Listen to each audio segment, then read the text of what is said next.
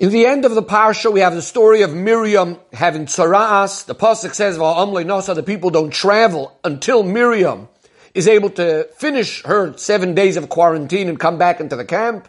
Rashi says, "Zehakavoi." This honor Hashem gives her because of that little bit of time that she waited for Moshe when Moshe was put into the river. As the pasuk says, that his sister, Moshe's sister, waited from a distance, etc.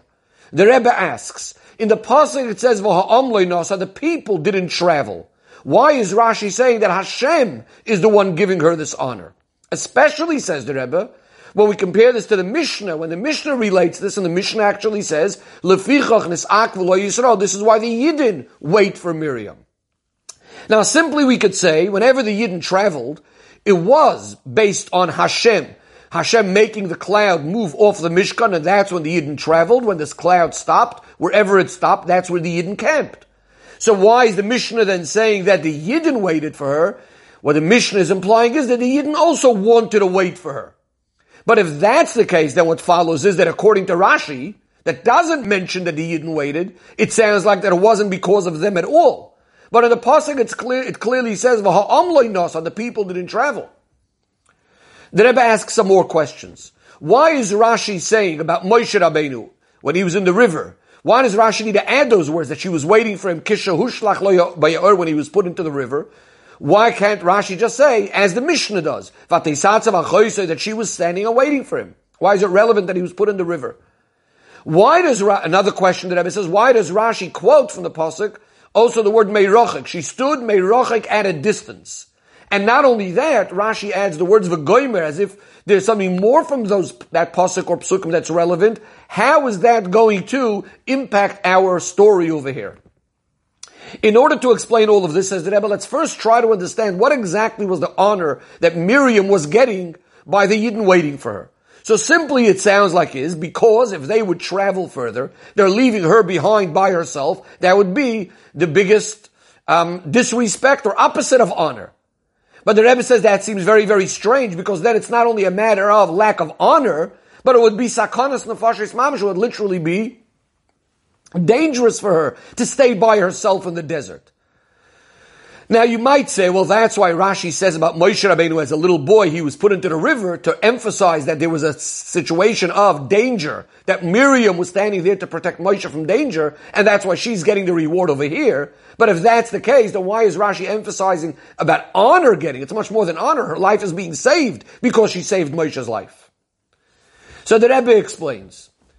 Hashem says, Tisager Shivas Yamim, she has to be quarantined for seven days outside the camp, Michutz Lamachana, Achar Teyosef, and then she can come into the camp, then she will be cured.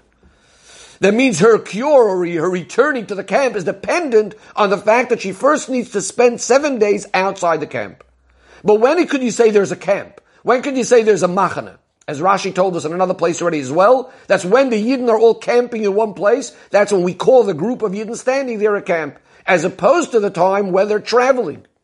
Says the Rebbe, if the Yidden would have not waited now in the camp for seven days, that even though there wouldn't have been a situation of danger for her, which is what we asked before, she would also have gone along. But since there's no camp, she can't be quarantined outside the camp. In other words, the time that they're traveling cannot go into the calculation of the seven days, and therefore the time until she can rejoin with everyone else and be fully cured from her tsaras and her situation, her state, would have to drag on for longer now. Says the Rebbe, that's the honor that we're talking about. We're not talking about the fact that everyone's just being nice and waiting for it to come along. We're speaking about the fact that they're staying here seven days in this state of being camped so that she could immediately start the process of quarantining and being healed. Says the Rebbe from this Rashi, we could also take out a matter in halacha. Regarding a Mitzayra, we also find this idea, of course, that Bodad Yeshiv needs to be alone, Michutz Lamachan he needs to be outside the camp. In other words, this is part of the condition of his purification process.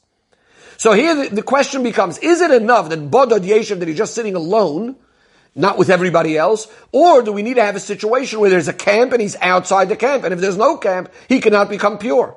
So for example, says the Rebbe, what about these days? If you have a Mitzayra these days, and according to many opinions, the Yerushalayim doesn't have the same dinim now as it had back then to be considered the machana. Could a Metzora these days then become pure if he's not outside the camp, if there is no camp? Or another example, what about if he became tomei in the time of the Beis HaMikdash? The Beis HaMikdash was destroyed. Could he become pure if there's no camp? But based on the way we explained Rashi, in regards to Miriam, so it would come out that in fact, if there is no machane, if there is no camp, then he wouldn't be able to become pure. Now let's go and understand the Rashi once again. Why Rashi was saying that Hashem gave her the honor rather than saying the Yidden waited. Because we're not speaking about over here just waiting of who's the one that's honoring her by waiting. We're trying to say that Hashem had gave given a special instruction that she should be quarantined right away, and that's the honor that she could, should start the quarantine right away. And in order to do this, the Yidden are now going to have to wait in one place so there could be a camp, so she could be outside the camp, and in that way she starts the process of both the quarantine and the healing immediately. The Rebbe, however, asks, regarding this idea of Mida Keneged Mida. How is this Mida Keneged Mida for what Miriam did, the honor that she's getting to compare to what she did? And the Rebbe asked this question in two opposite extremes. On the one hand, the question is, if, if Moshe Rabbeinu was put into the river and she's standing watching over him, this seems like a matter of saving lives, pikuach nefesh. She's being paid back just with honor. The question could be asked in an opposite extreme, that to save a life, anybody would do. How much reward does one need to get for saving a life? Of course, anybody would do anything to save a, a little child, especially a brother. And now she's getting such great reward that Hashem is making everyone wait for her, and so on. Says the Rebbe, now we can understand why Rashi, eh, when he quotes the Pasuk, he adds Meirochik, she was standing at a distance. It wasn't about saving Moshe. She wasn't close enough to save Moshe. So it wasn't a situation of pikuach nefesh. So we asked, she's being given only honor for Pikuach Nefesh. There was no Pikuach Nefesh back there. She wasn't going to save him. So what was the purpose of what she was there for? What was, what was the result of what she was there for? And why is now the Yidden waiting for Mida Keneged Mida for her waiting? So Rashi tells us, V'goimer, let's look further into the story. The daughter of Paroh takes Moshe. Moshe doesn't want to nurse from a non-Jewish woman. Miriam comes running over and she says, should I call for you a Jewish nurse? And she runs quickly to get the mother of Moshe. Now, says the Rebbe, if she wouldn't have gone, ultimately Bas Paroh would have also worked out they need to call a Jewish nurse to, to feed Moshe. So what was gained by her standing there? That she hastened, she shortened the tsar of Moshe, she brought quicker that he could now feel comfortable and be fed and so on and so forth. And not to have to be in pain for longer. This is the reward she's getting Mida Keneged Mida. This is the honor that Hashem is giving her that no one's going to travel now. So that her pain also could finish as quickly as possible, she could quarantine and thereby then re-enter the camp. The Rebbe now goes to the Yeina Shel Torah, to the Chassidus that we find in this Rashi. So the Rebbe says we discussed earlier that the Mishnah says that the Yidden waited. And again, although of course Hashem is the one that's making them wait through not moving the clouds, but the Mishnah emphasizes that the Yidden waited and we said that it means the Yidden also wanted to wait. And Rashi is the one that's emphasizing that Hashem is the one that's giving her this honor. So the Rebbe explains, Chazal tell us everything is bidei shamayim in the hands of Hashem, besides for Yiras shamayim.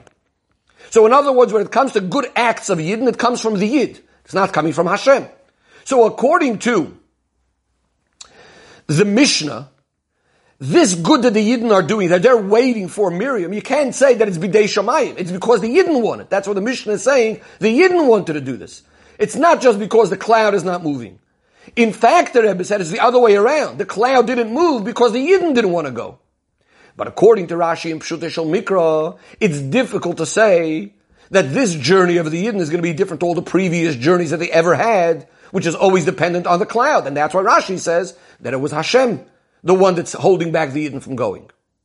But the Rebbe goes with Pnimi Yisrael on a deeper level. That really in Rashi, the whole truth and emes and pnimius of things is revealed. And that is, Chassidus tells us that even though we say, HaKoil b'dei shamayim chutz me'yira shamayim, everything's in the hands of heaven besides fear of Hashem.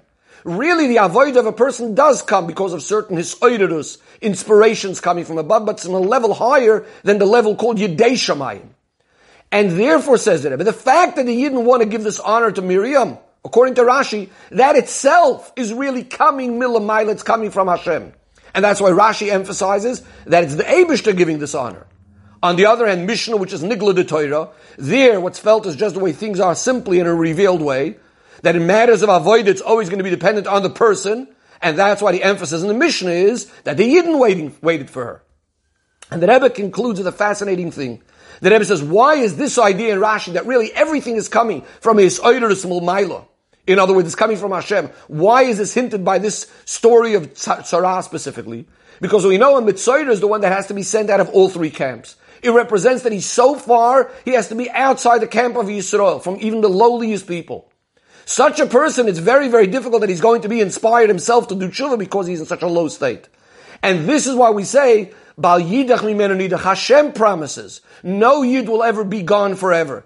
And this Oidurus comes from Hashem that even a Yid like this should ultimately do tshuva.